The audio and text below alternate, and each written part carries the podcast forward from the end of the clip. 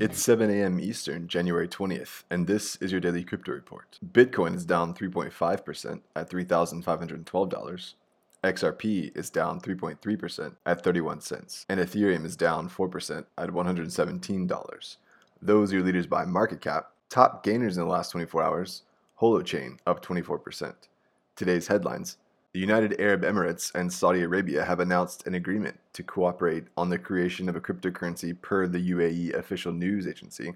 According to the report, the executive committee of the Saudi Emirati Coordination Council held a meeting in the UAE in order to discuss initiatives benefiting both parties.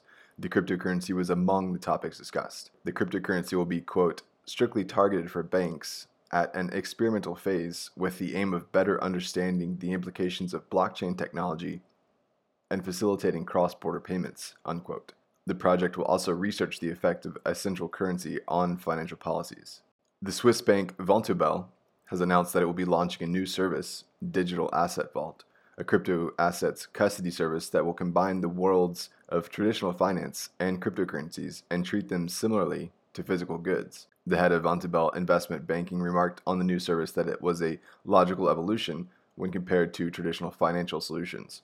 Prioritizing security, Vontobel has included a hardware security module into its infrastructure, which gives its clients a high tech encryption option that meets the legal requirements in Switzerland. The U.S. Department of Health and Human Services is embracing distributed ledger technology and moving ahead with its new data monitoring tool called HHS Accelerate to streamline the process of procuring and executing contracts. The agency's new data monitoring tool aims to provide HHS's contracting officers greater insight and visibility into their contract acquisition function. The Department of Health and Human Services joins NASA and the U.S. Department of Energy, currently undertaking projects tied to the blockchain. And finally, some Bitcoin savvy new parents have amassed 1.08 BTC for their newborn thanks to an ad in a paper and presumably some posts online. Under the birth announcement, the parent simply wrote Bitcoin College Fund and posted her wallet address. Who knows what it could be worth when she goes to college? Congratulations all around. Those are leading headlines today. Visit us at dailycryptoreport.io for sources and links. Find us on social media and everywhere you podcast under Daily Crypto Report.